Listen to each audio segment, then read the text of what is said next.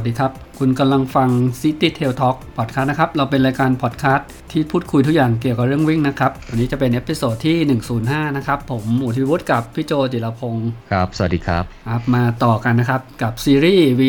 Training Series นะครับของแจ็คเตียเนียลจากหนังสือ Running Formula นะครับในหัวข้อ The Season Plan ตอนที่2นะครับหรือว่าการวางแผนซ้อมในฤดูการแข่งขันเป็นตอนที่ 2 ต่อจาก EP 104 นะครับผม ครับผมก็มาสเต็ปที่3นะฮะเอ่อ EP ที่แล้วเราก็ว่าสเต็ปที่ 1 สเต็ปที่ 2 นะครับ สเต็ปที่ 3 ก็บอกว่า determine how much quality training ก็คือว่าในแต่ละเฟสเนี่ย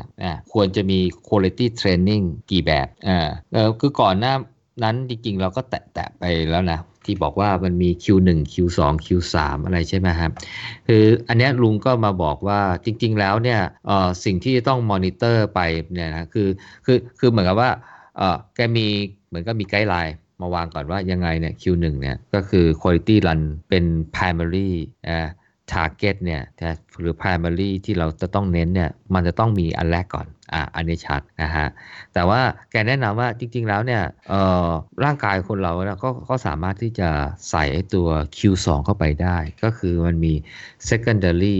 นะ target หรือหรือเราจะเน้นเป็นอันที่2เนี่ยก็ได้นะฮะ คือหมายความว่าเป็นเป็นเป็น guideline นะ เป็น guideline คือคือจริงๆ แกอันนี้แกพูดมาเหมือนกับว่าแกแนะนำอะนะแต่ถ้าผมตีความนะ ก็แปลว่ามันอาจจะไม่มีก็ได้ อาจจะไม่มีก็ได้เออแต่ว่า แต่แกแนะนำว่าเออเนี่ยมันควรจะใส่เหมือนกับเป็น quality training อันที่ 2 ใส่เข้าไปหรือ Q2 เข้าไปนะฮะเออแล้วดูในลักษณะที่ว่าเออก็คือสัปดาห์หนึ่งเนี่ยอย่างน้อยควรจะมี quality training 2 ตัวคือตัวที่โฟกัสตัวที่1นะกับตัวที่โฟกัสตัวที่2นะครับซึ่งแน่นอนก็คืออันที่1เนี่ยก็ต้องจัดก่อนอะใส่โปรแกรมเนี่ยเช่นฤดูนี้เราจะเน้นในตัวนี้ตัวนี้ก็ต้องซ้อมวันแรกของสัปดาห์เลยนะฮะ แล้วก็ตัวที่เน้นรองลงมาเนี่ยก็ซ้อมวันถัดมานะฮะหรือเว้นไปอีกวันหนึ่งอะไรก็แล้วแต่คือขอให้หลังการซ้อม quality training อันแรกก่อนนะฮะแล้วอาจจะมีอันที่ 3 ได้เพื่อจะ maintain อันนี้คือเป้าหมาย maintain นะฮะไอไอไอไอ performance หรือว่าสมรรถภาพอะไรที่เราที่เราซ้อมไปแล้วอ่าแล้วเราไม่ได้เน้นในในเฟสนี้อ่าแต่เราก็ยังซ้อมอยู่ เพื่อจะรักษามันนะให้มันยังดูดีอยู่นะให้มันดูดีอยู่ แต่ทั้งนี้ทั้งนั้นเนี่ยจะต้องเอ่อเขาเรียกว่าคีปแทร็กอะแกบอกอะนะดูทั้งระยะทางที่วิ่งได้ว่ามันยังโอเคอยู่ไหมความเร็วที่วิ่งได้ว่าโอเคอยู่ไหมให้ดูไปทุกๆ สัปดาห์เลยนะถ้ามันมีสัปดาห์ไหนที่มันล่อแร่หรืออะไรพวกนี้เนี่ย จะต้องกลับมาดูว่าโปรแกรมอันนี้มันเหมาะสมไหม หนักไปหรือเปล่านะหรือสามารถเพิ่มขึ้นได้อีกนิดหน่อยไหมนะฮะเพื่อจะปรับให้โปรแกรมการซ้อมเนี่ยมันสอดคล้องกับสภาพร่างกายให้มากที่สุด ถ้ามันเบาไปนะมันก็เป็นโอกาสที่จะเพิ่มความหนักเข้าไปอะไรอย่างนั้น ใช่ไหมฮะ เออแต่ถ้ามันมันมันมันหนักไปเนี่ยก็ต้องปรับมาไม่งั้นเดี๋ยวมันจะไปไปไม่ตลอดรอดฝั่งนะฮะอะอันนี้ก็เลยกลายว่าการที่จะมีคุณภาพมากหรือน้อยเท่าไหร่เนี่ยมันก็ขึ้นอยู่กับอ่าสิ่งตอบรับผลตอบรับจากการวิ่งของนักวิ่งที่ไปวิ่งด้วยนะฮะแต่แกให้ไกด์ไลน์มาก่อนว่าใส่ไป 2 แล้วก็ตัวที่ 3 อาจจะใส่สัปดาห์เว้นสัปดาห์ เช่นทุกสัปดาห์มีอ่าเช่นมี 6 สัปดาห์ใช่ไหมฮะ สัปดาห์ที่1เอ่อเอ่อาจจะมี Q1 Q2 Q3 สัปดาห์ที่ 2 มี Q1 Q2 พอ สัปดาห์ที่ 3 มี Q1 Q2 Q3 สัปดาห์ที่ 4 มี Q1 Q2 พออะไรเงี้ย หรือสัปดาห์ที่ 1 มี Q1 Q2 Q3 สัปดาห์ที่ 2 สัปดาห์ที่ 3 ก็มีเฉพาะ Q1 กับ Q2 แล้วก็ สัปดาห์ที่ 4 ก็จะมี Q1 Q2 Q3 อะไรเงี้ย สัปดาห์ที่ 5 6 ก็จะมี Q2 Q3 อะไรเงี้ย ก็คือแกก็ไม่ได้บอกฟันธงตายตัวว่า เอ้ยมันจะต้องเป็นแบบไหน คือแกใครใช้คำว่า occasionally ให้ใส่ Q3 เข้าไป เออ ก็เป็นประมาณไกด์ไลน์แต่สิ่งที่ที่ที่ที่ที่นั่นก็คือเน้นย้ำก็คือว่าจะต้อง คลิปแทร็กเป็นวีค by วีคเลย ให้ดูผลของการวิ่งว่ามันเป็นอย่างไรนะครับผมแต่แกก็ก็ก็ปิดท้ายไอ้คำอธิบายสเต็ปนี้นะฮะ ว่าเออเนี่ยในในบทก่อนหน้านั้นเนี่ยแกมีคำแนะนำอันหนึ่งที่น่าสนใจนะฮะจำได้ไหมที่เหมือนกับเป็นการคำนวณไอ้ training point อะ training point จำได้ไหมเออว่า เอ้ย ราะว่าเอ่อถ้า easy run ได้กี่ point นะถ้า tempo ได้กี่ point ถ้า interval ได้กี่ point ก็ stretch repetition ได้กี่ point จำได้ไหมฮะแต่ว่าเออเออวิธีการนั้นเนี่ยก็เออแกไหนๆแกก็แนะนำแล้วแกบอกว่าเออเราเอาเอามาใช้ดูนะว่าว่าว่าได้ได้ตามนั้นหรือเปล่า เช่นอันนี้ซ้อม interval ได้ โอ้โหตามโปรแกรมเลยเออก็ได้ point เต็มตามโปรแกรม ถ้าสตอปอินเทอร์วัลแล้วไม่ได้ได้ครึ่งหนึ่งอะไรอย่างเงี้ยก็ได้ point ไปไม่ถึงอะไรอย่างเงี้ย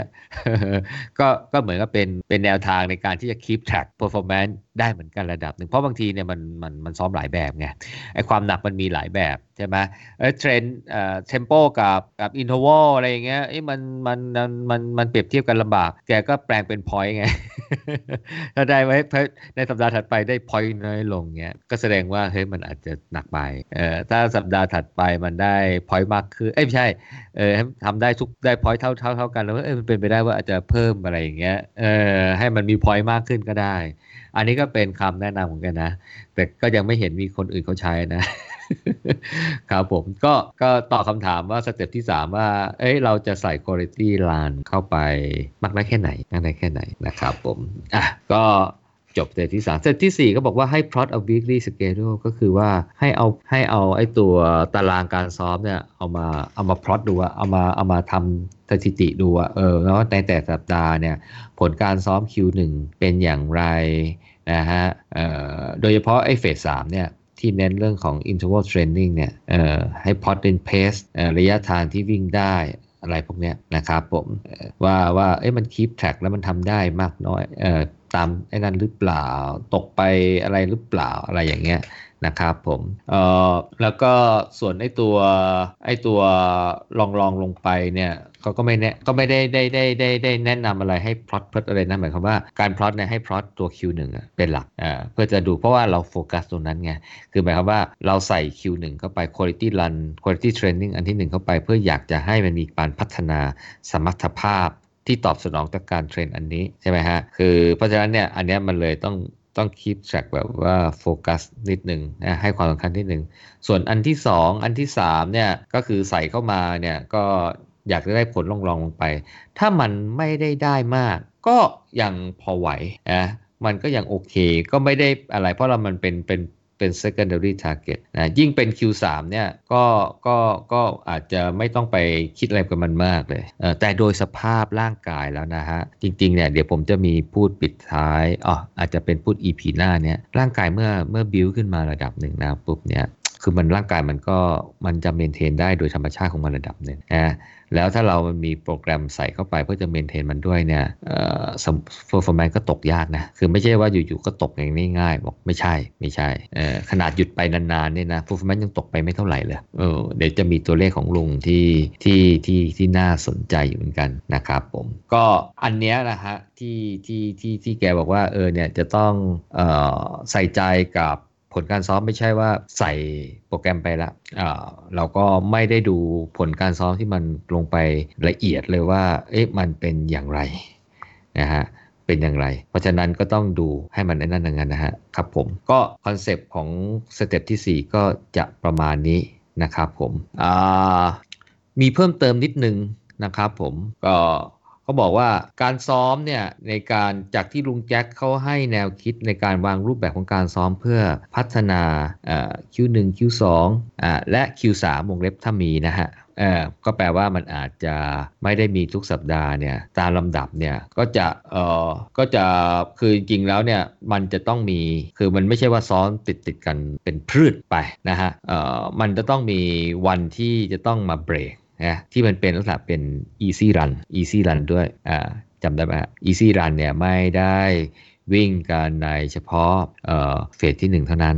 นะครับผม easy run เนี่ยมันก็จะเป็น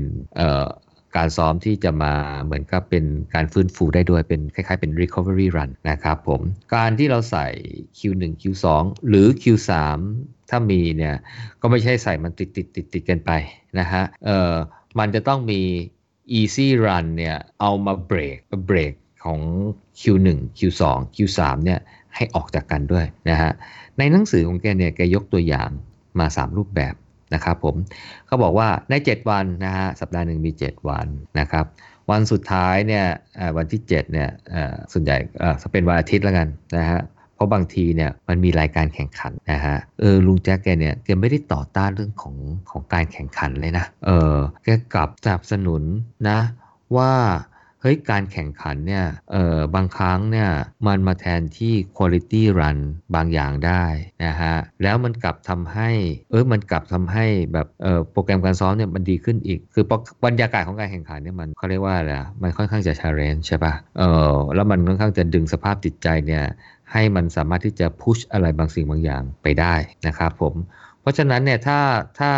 ถ้าเข้ามาดูในบล็อกนะฮะแล้วดูภาพภาพเนี้ยที่แกนำเสนอมันก็คือเป็นวันที่ 1 2 3 4 5 แกก็เขียนเป็นบล็อกๆเหมือนกันนะว่าเอ่อมีตัวอย่างใน 3 รูปแบบว่าเอ๊ะเราจะใส่ quality run เนี่ยในวันไหนบ้างได้บ้างนะฮะแกนำเสนอนะฮะแบบแรกวันที่ 1 ก็เป็น easy pace คือก่อนนะฮะก็คือฟื้นฟูนะฮะ วันที่2เนี่ยนะถ้าเราบอกว่าวันที่1เป็นวันจันทร์วันอังคารก็เป็น quality run อันที่1ซัดเลยนะฮะวันนี้วันแรกวันต้นของสัปดาห์เต็มที่นะฮะก็แล้วแต่ว่าเฟสนั้นเนี่ยเน้นอะไร เน้น interval เน้น repetition เน้น tempo เน้นอะไรไปนะฮะอ่า target อันแรกใส่เข้าไปเป็น Q1 นะฮะพอวันที่3เนี่ยเป็นวันพุธเนี่ยให้เป็น easy run เอ่อพอวันพฤหัสเนี่ย สามารถใส่ quality run ชุดที่ 2 ประเภทที่ 2 ได้ ก็คือเป็น quality คืออะไรที่มัน target อันที่2นะฮะแล้วก็วันศุกร์วันเสาร์ก็จะเป็น easy run เพราะว่าวันอาทิตย์เนี่ยเราอาจจะลงแข่งอาจจะลงแข่งก็ลงได้เลยฮะเพราะว่ามี easy run นำหน้ามา 2 อันละอ่าแต่ถ้าวันสัปดาห์นั้นไม่ได้ลงแข่งก็เป็นถ้าสัปดาห์นั้นมี quality run อันที่ 3 ก็ก็ก็ก็ก็ก็ซอฟ quality run อันที่ 3 ไปอ่า แต่ถ้าไม่ได้ซ้อมอีควอตี้รันที่ 3 แต่มีลงแข่งรายการแข่งนั้นก็มาแทนที่คุณภาพรันครั้งที่ 3 อันที่ 3 ในสัปดาห์นั้นได้นะก็พอเราแข่งวันที่วันอาทิตย์จะเสร็จปุ๊บ วันที่ 1 เนี่ยจะพักหรือจะเป็น easy run ก็ได้นะวันที่ 1 คือวันจันทร์นะ แล้ววันอังคารก็กลับมา quality run ชุดที่ 1 quality run Q1 นะแล้วก็สลับกันไปเป็น easy อ่าแล้วก็เป็น quality run 2 แล้วก็ easy easy นะในวัน ศุกร์วันเสาร์แล้วก็ถ้าสัปดาห์นั้นไม่มี Q3 ไม่มีรายการแข่งขันก็ก็ว่างไป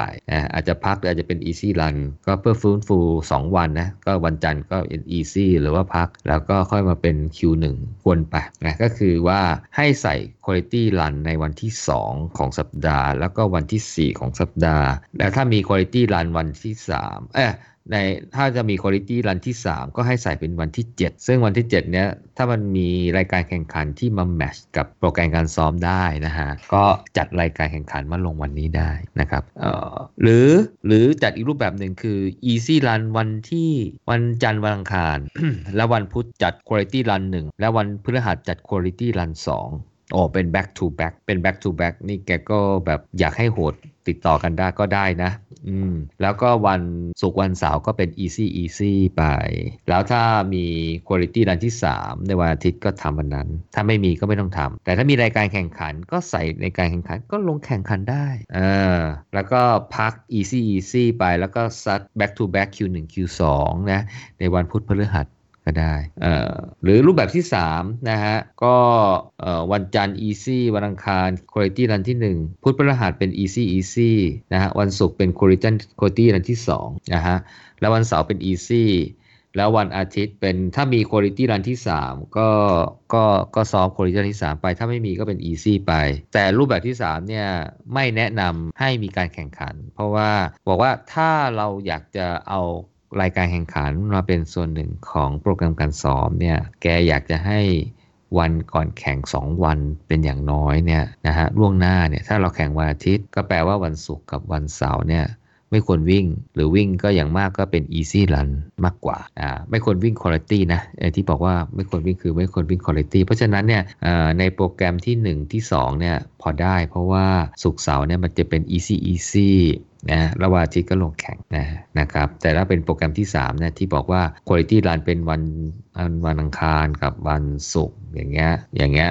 รูปแบบแบบนี้ก็ไม่แนะนำให้มีการแข่งขันในวันอาทิตย์ เพราะว่า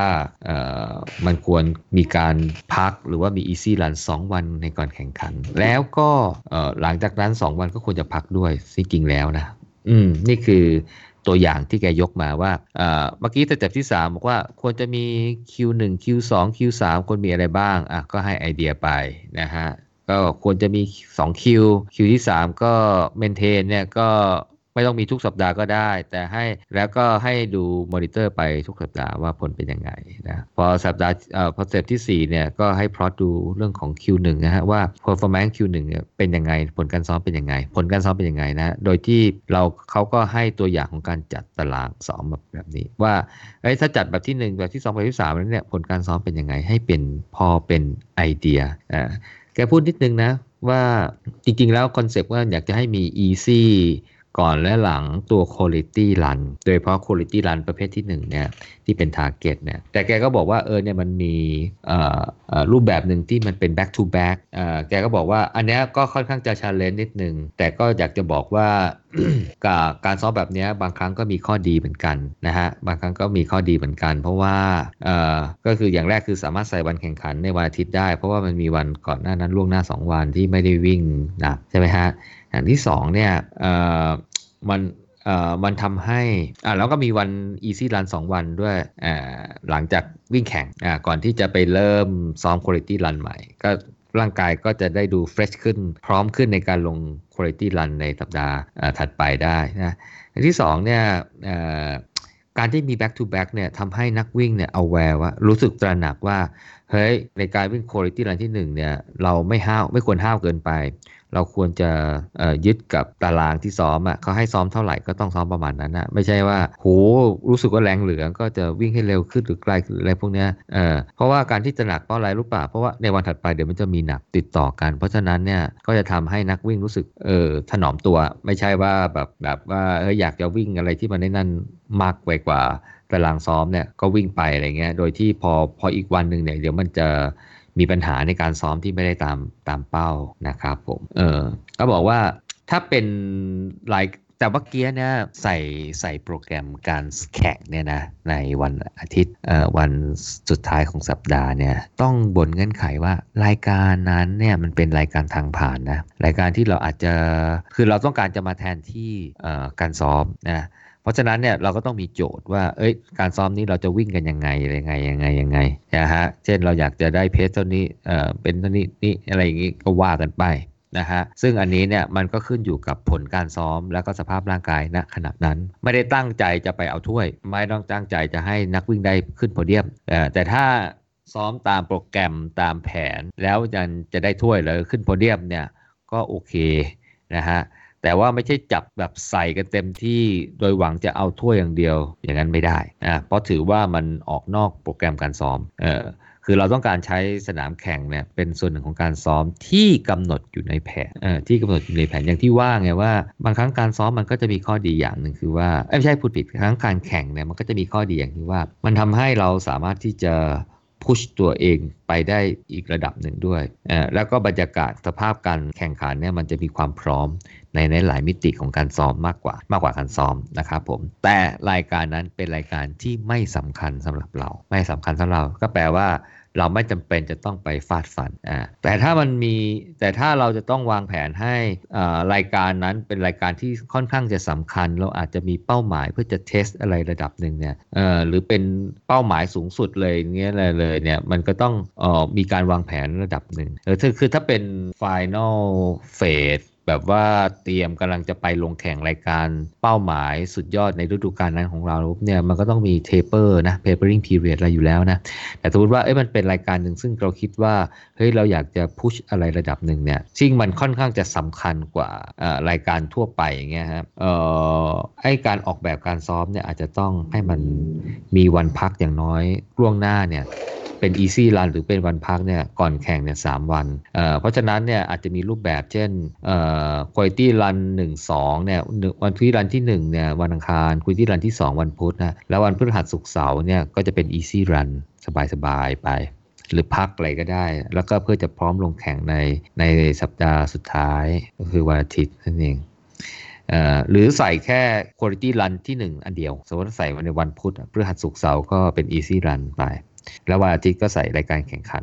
แต่ถ้ามันไม่มีรายการแข่งขัน ก็ใส่เป็นคุณภาพดันที่ 2 ก็ได้อ่าเออก็ได้อะไรอย่างนั้นนะฮะคือเตรียมความพร้อมอาจจะเป็นรายการในแข่งขันในสัปดาห์ถัดไปอะไรพวกนี้อ่าหรือเอ่อแข่งอ่าคุณภาพรันที่ 1 วันจันทร์วันคารเลยนะแล้วก็วันพุธพฤหัสศุกร์เสาร์อะไรเงี้ยก็เป็น easy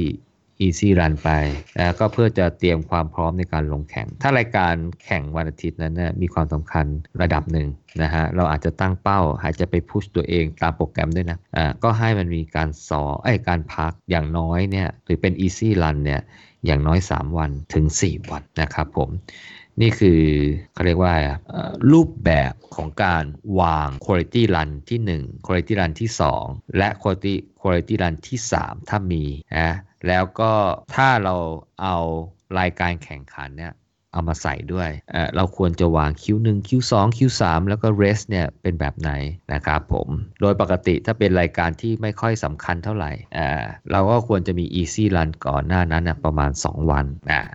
เป็นคอนเซปต์ แต่ถ้าสำคัญมากขึ้นเนี่ยอย่างน้อยก็เพิ่มมาเป็น 3 วันถึง 4 วันนะครับผม แล้วก็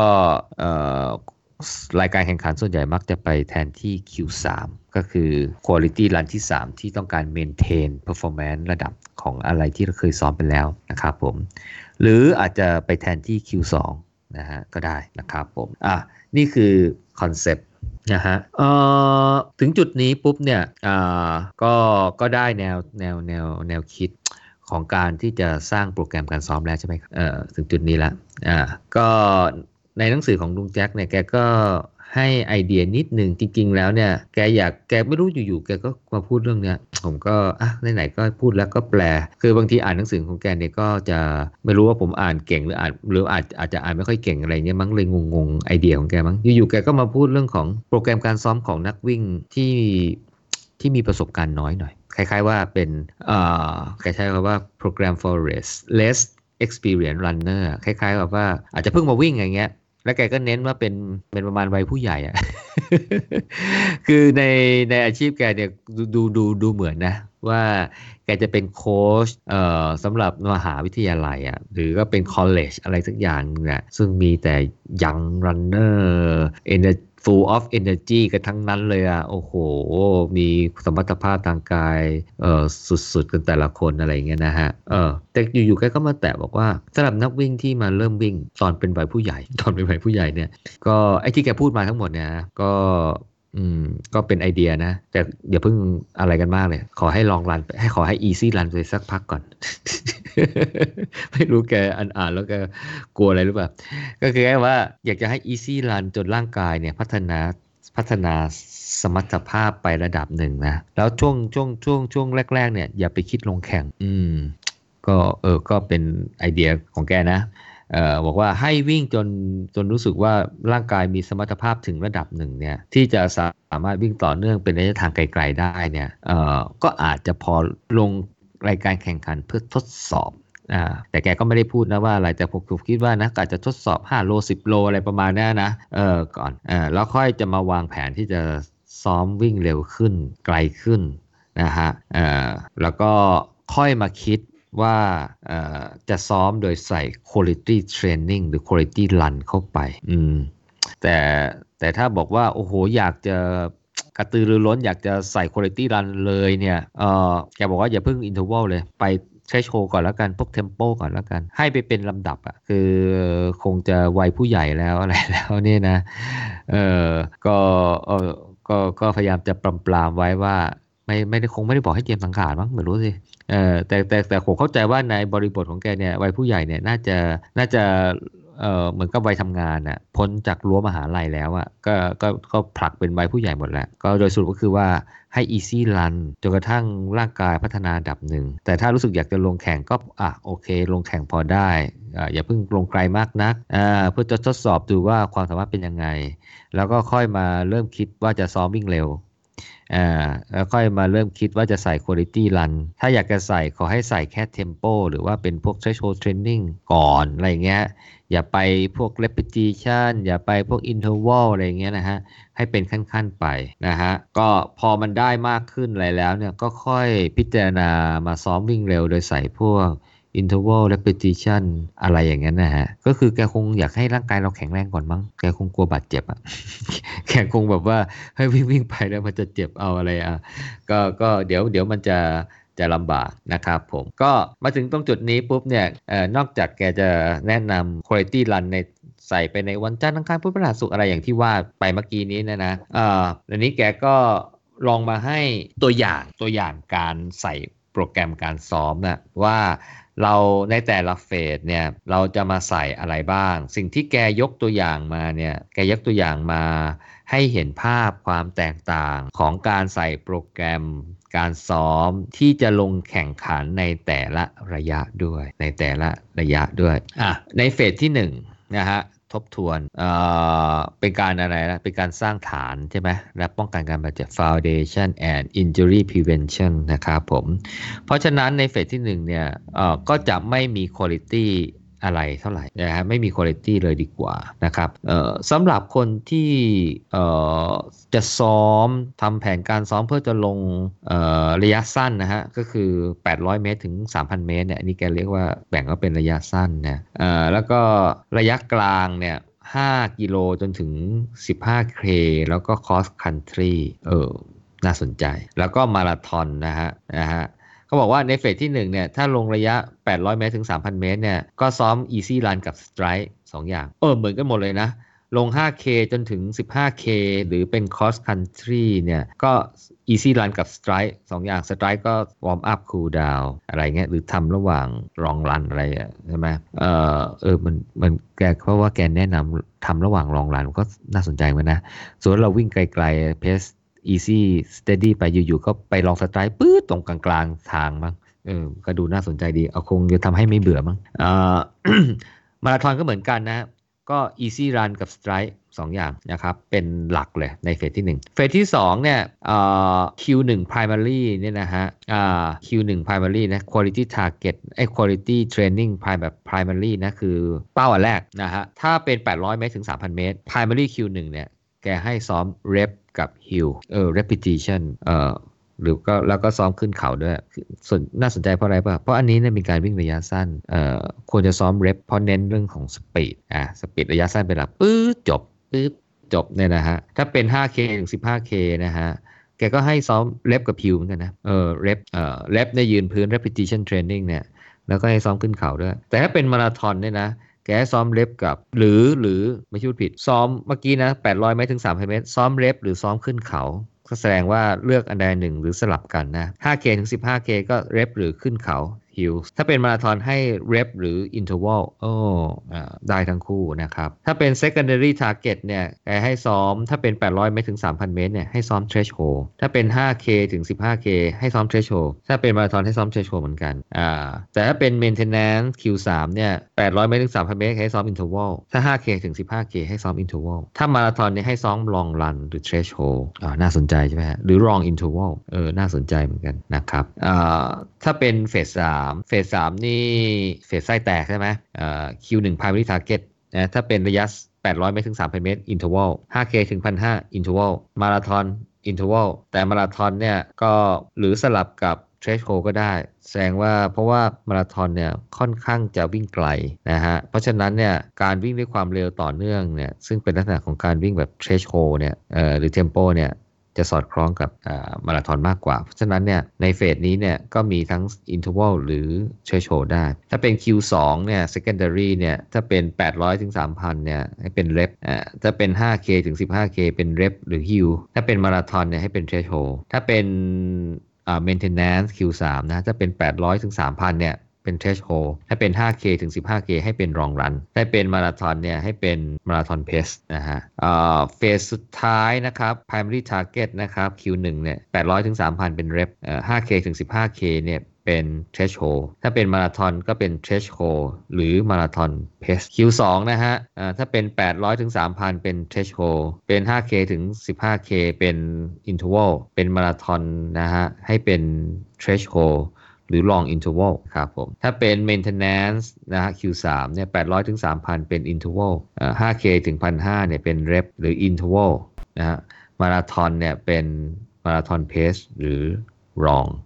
นะฮะสังเกตดูนะฮะว่าว่ามันจะมีความแตกต่างกันนะระหว่างการวิ่งระยะสั้นๆเลย 800 ถึง 3,000 เมตร แล้วก็ 5K ถึง 15K แล้วก็มาราธอนซึ่งเป็นการวิ่งระยะไกลนะฮะเพราะฉะนั้น ในไอเดียของแกก็คือว่า Q1 Q2 Q3 ในแต่ละเฟสเนี่ยนะแล้วก็ในแต่รายการที่เราลงแข่งเนี่ยต้องเป้าหมายเนี่ยมันก็จะมีความแตกต่างกันไปนะฮะสังเกตดูนะฮะแกจะให้อันนี้หรืออันนี้ก็ได้เนี่ยซึ่งซึ่งซึ่งเดี๋ยวต้องเข้าไปดูในบล็อกเนี่ยเพราะผมพูดเนี่ยบางคนก็ฟังอาจจะจะจะจะจะจินตนาการไม่ออกครับคือมันเป็น flexibility ที่โค้ชเนี่ยสามารถที่จะจับใส่มาได้ เพราะว่า ในไอเดียของแกเนี่ยแกเนี่ยให้แค่เป็น guideline นะ อย่างเช่นบอกว่าใน phase สามมาราธอนเนี่ยอ๋อ Q1 แกเนี่ยจริงๆแล้วเนี่ยเท่าที่อ่านมาตั้งแต่ต้นมาเนี่ยมันดูประหนึ่งว่าจะต้องเป็นอินทิว a ลอย่างเดียว แต่พอมาในแนะนำแกเนี่ย เหมือนกับว่าแกบอกว่าอินทิว a ล or threshold เอ้ย แล้วทำไมมันมีตัวเลือก threshold มาอยู่ใน phase สามด้วยได้บอกว่าเป็น phase ไส้แตกไงคือของลุงแกเนี่ย ก็เหมือนกับ practical ไงคือบอกว่าไอ้ถ้านักวิ่งคนนี้มันไม่ตอบสนองกับ interval หรือว่ามันอินอินทิว a ลแล้วมันวิ่งไม่ได้สมมติว่าว่ามันอาจจะไม่ match ไม่เหมาะกับคนนี้เนี่ยแล้วการซ้อม threshold แบบเน้นอันนั้นเนี่ยอาจจะได้ผลดีกว่า ก็อาจจะไปตรงนั้น แต่ก็อาจจะไปตรงนั้นได้นะฮะแต่ถ้าโดยทั่วไปแล้วปุ๊บเนี่ยก็ต้องใส่ interval ก่อนอ่าใส่ interval ก่อน แล้วก็ไปดูว่าผลของมันเนี่ยมันเป็นอย่างไรนะฮะอันเนี้ยที่ผมพยายามจะตีความจากที่อ่านอ่านมานะ เพราะว่าไล่มาตั้งแต่ต้นบทเนี่ยเห็นแต่ interval อะแล้วพอมาดูในตารางนี้อ้าวทำไมมันมี threshold โผล่ขึ้นมาด้วยวะเออเพราะตอนแรกผมก็อ่านอ้าวดูดูบทเอาหนังสือแกเขียนกลับไปกลับมาไงวะเอออะไรอย่างเงี้ยแต่พออ่านอ่านไปปุ๊บเนี่ยเออจริง ๆ แล้วเนี่ยบาง ส่วนหนึ่งที่แกพยายามจะพูดบ่อยๆ เลยในในในการเขียนแกเนี่ยคือความ flexible ที่มันสอดคล้องกับตัวนักวิ่งด้วย คือไม่ใช่ว่าหนังสือบอกว่าเฮ้ยต้องซ้อมงี้ก็ใส่มันตะพื้ตะเพือ ปรากฏว่านักวิ่งมันไม่ตอบสนองอะไรในทางที่ positive เลยเนี่ยนะเออมันก็อาจจะต้องปรับไง ก็ใส่ตรงนี้เข้าไป แต่ว่าอินเทอร์วลเนี่ยน่าจะมาก่อนอะไรอย่างนั้นนะครับผมอ่นี่คือแนวแนวคิดของของของลุงแกว่าว่าอันนี้คือเป็นเป็นตัวอย่างของการ ประเภทการรูปแบบการซ้อมในแต่ละ phase นะครับผมอะมา step สุดท้ายแล้วครับ ก็คือว่าเมื่อกี้นี้นะก็เวลาอะถึงถึง phase ถึง step ที่ 4 คือว่าตอนนี้เรารู้แล้วว่าเราจะใส่ quality run เนี่ย quality training เนี่ยในแต่ละ phase กี่อันมี Q1 Q2 Q3 ตาม concept อะไรอย่างนั้นอย่างนี้นะอ่าอ่าแล้วแกก็ยกตัวแล้วแกก็บอกว่าอ่า Q1 Q2 ควรจะอยู่วันจันทร์อังคารพุธพฤหัสศุกร์เสาร์อาทิตย์อะไรยังไง ก็มีตัวอย่างให้แล้วนะ จะใส่มาเป็น back to back หรือว่าวันอังคารวันพฤหัสแล้วก็มี easy 2 วัน แล้วก็วันอาทิตย์อาจจะเป็น Q3 แล้วหรือจะลงแข่งก็ได้อะไรอย่างนี้นะฮะอ่าก็มีตัวอย่างให้ก็ไปเลือกเอานะฮะแล้วก็มาบอกว่าในแต่ละเฟสเนี่ยเอ่อ Q1 ควรจะเป็นวิ่งแบบไหน เป็น rep เป็น interval เอ่อใน phase สองควรจะเป็น interval เป็น threshold เป็นอะไรยังไงนะฮะ อ่า แกก็ให้เป็นตัวอย่างมาแล้ว เพราะฉะนั้นเนี่ยถึงตรงจุดนี้ปุ๊บเนี่ยผมคิดว่าสามารถที่จะเอาไอเดียของลุงแกเนี่ยไป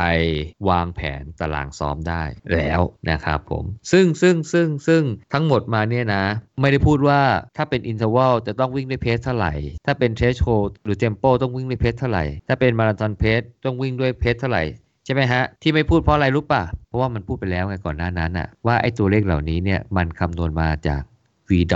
value ถูกไหมครับ v value หาไม่ยังไง หาจากสถิติการวิ่งลงแข่งของเราที่ผ่านไปหยกหยกอะผ่านไปไม่นานนี้ เพราะว่านั่นคือสะท้อนถึงสมรรถภาพร่างกายของเราเนี่ยนะที่อยู่ณขณะนั้น เพราะฉะนั้นเนี่ยเมื่อคำนวณเพสซ้อมจากสมรรถภาพร่างกายปัจจุบัน ก็แปลว่าเราเอามากำหนดใส่โปรแกรมการซ้อมได้ เพราะฉะนั้นไอ้ตัว ตารางการซ้อมตั้งแต่ต้นฤดูกาลจนถึงวันแข่งเนี่ยก็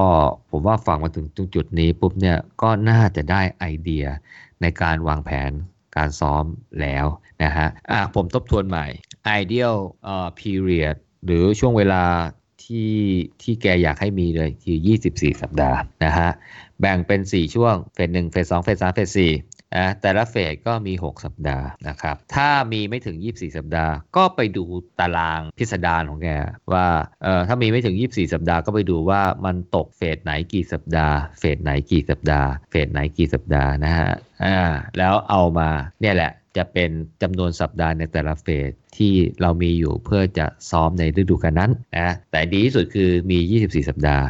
อ๋อผมลืมบอกไป บางคนบอกว่าเฮ้ยผมมีมากกว่า 24 สัปดาห์ทำไง เออเอ้ยแกก็พูดด้วยนะ บอกว่าเอ้ยถ้าถ้าถ้านักวิ่งมีมากกว่า 24 สัปดาห์อ๋อแน่นอน6 6 6 6นะยืนพื้นไว้ แล้วสัปดาห์ที่ที่มีมากขึ้นเนี่ย priority แรกที่แกอยากให้ใส่ 1. ใส่ไปใน foundation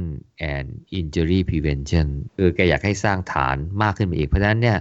พื้นฐานในการวิ่ง easy run เนี่ยอาจจะงอกจาก 6 สัปดาห์เป็น 7 สัปดาห์ 8 สัปดาห์อะไรเงี้ยแล้ว 9 สัปดาห์แล้วแต่ว่าจำนวน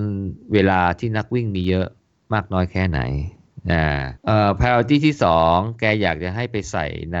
เฟสที่พัฒนาจุดอ่อน จุดอ่อนเราอยู่ที่ไหนเอ่อจุดอ่อนสมมติว่าจุดอ่อนอยู่ที่ท่าวิ่ง running economy อะไรอย่างเงี้ยส่วนใหญ่จะจุดอ่อนก็จะตรงนี้เยอะก็ให้ใส่ที่เฟส2ก็ไปซ้อม rep repetition training เยอะๆอะไรอย่างเงี้ย อืม ไปซ้อมเสร็จเนี่ยเพราะฉะนั้นเนี่ยจากหกสัปดาห์ก็อาจจะเป็นเจ็ดสัปดาห์แปดสัปดาห์อะไรก็ได้นะครับผมแล้วแต่เป็นเวลาที่มีนะฮะเอ่ออันนี้ก็เป็นข้อแนะนำแต่ถ้าบอกว่า โอ้เอ่อ จุดอ่อนอยู่ที่ speed อ่าคงต้องซ้อม phase สามเยอะๆ interval คือแกก็ค่อนข้างจะระมัดระวังที่จะแนะนำในการใส่ phase นี้นะ เพราะ phase นี้เนี่ยมันมัน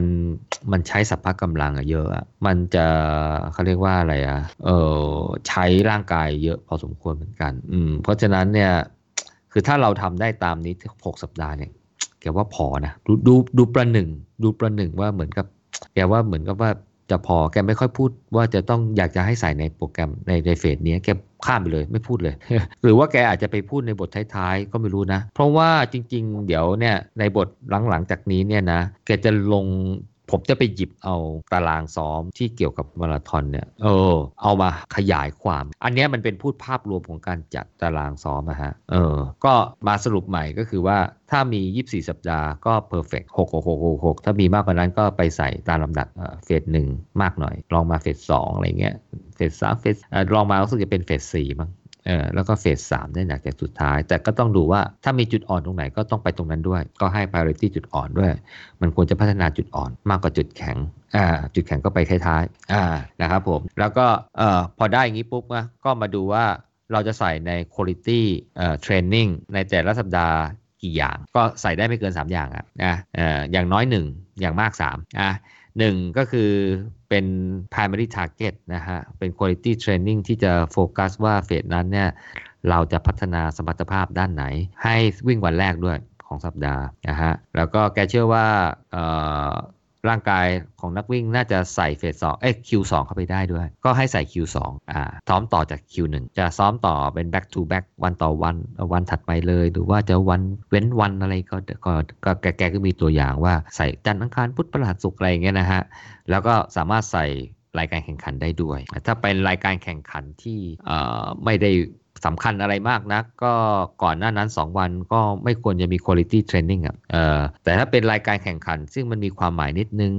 เอ่ออะไรนิดนึงเนี่ยก็ต้องอย่างน้อย 3 จะต้องเป็น quality training หรือต้องพักอ่าก่อนลง เพราะฉะนั้นเราก็ได้ไอเดียในการที่จะเอาอ่ามีมีกี่คิวใน 1 สัปดาห์นะฮะแล้วก็ได้ไอเดียว่าคิวแต่ละคิวควรจะวางวันไหนบ้างนะครับ แล้วก็แกก็มาแนะนำว่า แล้วแต่ในแต่ละเฟสเนี่ยอะไรควรจะเป็น Q1 Q2 Q3 อ่าถ้าเราโฟกัสที่มาราธอนนะฮะผมจะไม่พูดถึงระยะสั้นระยะกลางนะอ่ามาราธอนคิวเฟสหนึ่งนะฮะอ่าไม่ไม่มีคิวเพราะว่าอะไร เพราะว่าเราต้องการสร้างฐานก็จะมีแต่ easy run นะอาจจะมีสไตร์นิดหน่อยอถ้าเป็นเฟสสองนะฮะโฟกัสที่ Q1 นะที่ repetition training นะฮะ Q2 ก็จะเป็น threshold Q3 ถ้ามีนะก็จะเป็นเอ่อ รองรองรันนะครับผมอันนี้ผมผมยกที่แกนั่นเลยไม่มีออแล้วนะ ถ้าเป็นเฟสสามนะครับผมเอ่อ Q1 เลยเป็นรอเป็น interval Q2 เป็น threshold Q3 เป็นมาราธอนเพสถ้าเป็นเฟสสี่นะฮะ Q1 เป็นเทรชโคนะฮะ Q2 เป็นเอ่อเอ่อ Q1 เป็น threshold หรือ marathon pace นะฮะ Q2 เนี่ยถ้า Q1 เป็น threshold แล้ว Q2 ก็จะเป็น long interval ถ้า Q1 เป็น marathon pace Q2 ก็จะเป็น threshold pace threshold training นะฮะ Q3 ก็จะเป็น marathon pace ก็สลับกันนะฮะ อันไหนมีไม่มีก็ก็ก็ใส่สลับกันไปนะฮะ ก็จะได้แล้วว่าอะไรเป็น Q1 Q2 Q3 คราวนี้เนี่ยเราก็จะได้ไอเดียในการทำตารางครบถ้วนแล้วก็ เกือบจะจบในการทำตารางหรือจบบท season plan ของลุงแจ็คกันแล้วแกมีปิดท้ายเป็น step ที่ 5 ก็คือว่าเมื่อจบจบซีซั่นหมายความว่าร่างกายพีคไปถึง performance แล้วเนี่ย เราก็ไปลงแข่งขันในรายการที่ตั้งเป้าหมายไว้ พอเราลงแข่งขันได้ตามรายการที่เป็นเป้าหมายแล้ว จะได้สถิติเวลาตามเป้าหมายหรือเปล่าก็ขึ้นอยู่กับผลการซ้อมก็อยู่ ขึ้นอยู่กับการซ้อมของเรานะ มันไม่มีฟลุกนะแต่หลังจากนั้นปุ๊บเนี่ยลุงแกก็แนะนำให้ใส่ตัวเเวลาพักอะเบรกเบรกระหว่างฤดู ไม่ใช่ว่าพอลงแข่งปุ๊บเข้าฤดูใหม่เลยอย่าพึ่งอย่าพึ่งอย่าพึ่งแกแนะนำว่าเออการหยุดพักหลังจากซีซั่นเนี่ย เป็นเรื่องสำคัญมากทีเดียว เพราะว่ามันไม่ใช่ที่จะฟื้นฟูร่างกายจากการซ้อมมาอย่างหนัก แล้วก็การลงแข่ง เท่านั้นมันเป็นการฟื้นฟูจิตใจด้วยเออแล้วก็ถ้ามันมีร่างกายตัวไหนบาดเจ็บอะไรเล็กๆน้อยๆหรือบาดเจ็บพอสมควรอะไรเนี้ยมันก็จะเป็นช่วงเวลาที่ทำให้เป็นการรักษาเนื้อรักษาตัว ให้มาพร้อมเต็มที่ พื่อจะเข้าสู่ฤดูกาลถัดไปนะฮะก็แกก็มีระยะเบรกเนี่ยบอกว่าอย่างน้อยเนี่ยสองถึงหกสัปดาห์เนี่ยควรจะต้องมีควรจะต้องมีอะอืมไม่ใช่ว่าอยู่ก็ back to back ฤดูกาลเลยอย่างเงี้ยแกก็ไม่แนะนำอะแกก็ควรบอกว่าควรจะมีการเบรก ถึงแม้ว่าการเบรกระหว่างฤดูกาลคือการพักคือการไม่ซ้อมเนี่ย ไม่ซ้อมไม่ลงแข่งไม่อะไรเนี่ยนะเป็นช่วงระยะเวลานานๆเนี่ยถึงแม้ว่าจะทำให้สมรรถภาพร่างกายตกลงเอออันนี้แกพูดเลยว่ายอมรับเลยว่าการหยุดซ้อมอะไรพวกนี้สมรรถภาพร่างกายตกลงเออแต่แกก็คิดว่า เบนฟิตที่การหยุดซ้อมที่ได้เนี่ยมันโอเคกว่านะฮะซึ่งมันมันโอเคกว่าที่จะไม่หยุดซ้อมมันโอเคกว่าที่จะไม่หยุดซ้อม เพราะฉะนั้นแนะนำอะอย่าเพิ่งพรีพรามเข้าฤดูกาลใหม่ ขอให้เบรกฤดูกาลไว้แล้วค่อยซ้อมเออเพราะฉะนั้นอย่าเพิ่งสมัครอะไรล่วงหน้าแบบว่าติดติดติดติดกันละกันอะไรอย่างนี้ อันนี้อยู่บนสมมติฐานที่ว่า เราต้องการ peak performance ในการลงแข่งทุกครั้งนะครับ แต่ถ้าเราไม่ได้สนใจเวลาเวลาว่ามันจะได้เท่าไหร่อยากจะลงไปติดต่อกันทุกสัปดาห์เหมือนก็ไม่มีใครเขาว่าเลยมันก็สุขภาพใช่ไหมเออสุขภาพจิตใช่ไหม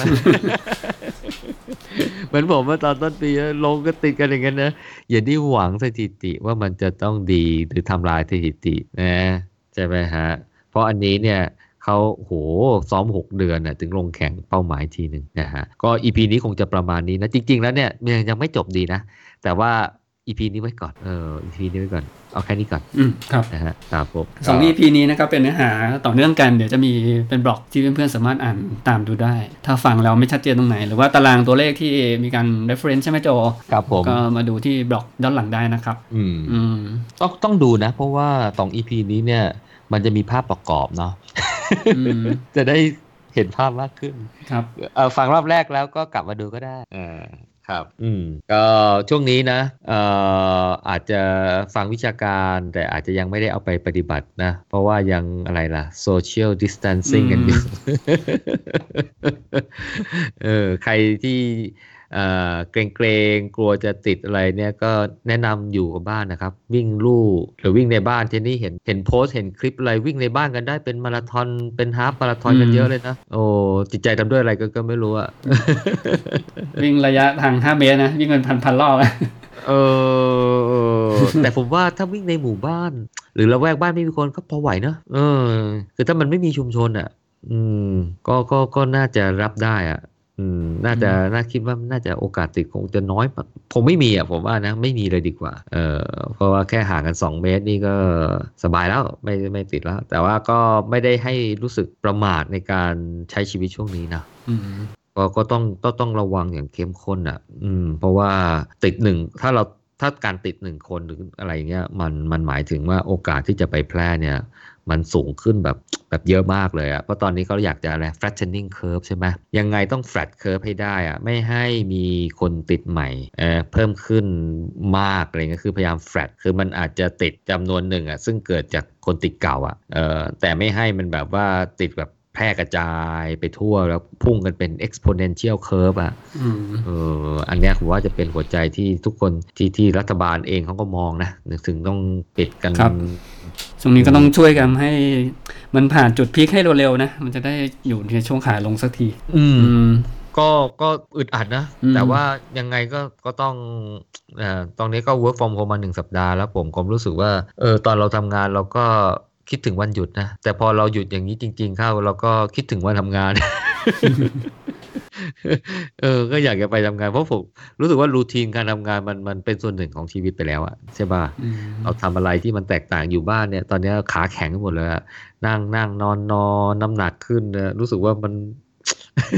ผมว่าถ้าอยู่บ้านแล้วไม่ออกไปไหนเลยมันจะขยับตัวน้อยมากไงทั้งใช่ตัวเนี้ยใช่โอ้มันจะนั่น เพราะว่าอืมเราก็ไม่อยากออกด้วยไหมก็อยากจะเอ่ออยู่บ้านหยุดเชื้อเพื่อชาติอะไรอยู่ใช่ไหม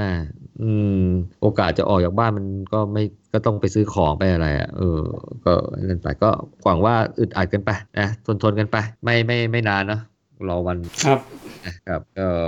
คงประมาณนี้ตอน EP นี้นี้นะครับ EP ครับ105นะครับ City Tail Talk Podcast ครับครับ อย่าลืมไปอ่านเนื้อหาในบอกต่อนะฮะครับผค่อนมข้างค่อนข้างยาวเลยทีนี้โอเคงั้นให้เนี่ยนะโจของไอ้ ของตอนนี้ครับผมนะคครัรับบ City Tail Talk Podcast นะครับ ผมมูลทิวุฒิกับพี่โจเดียรพงศ์ขอลาไปก่อนนะครับ ครับผมครับ สวัสดีครับ สวัสดีครับ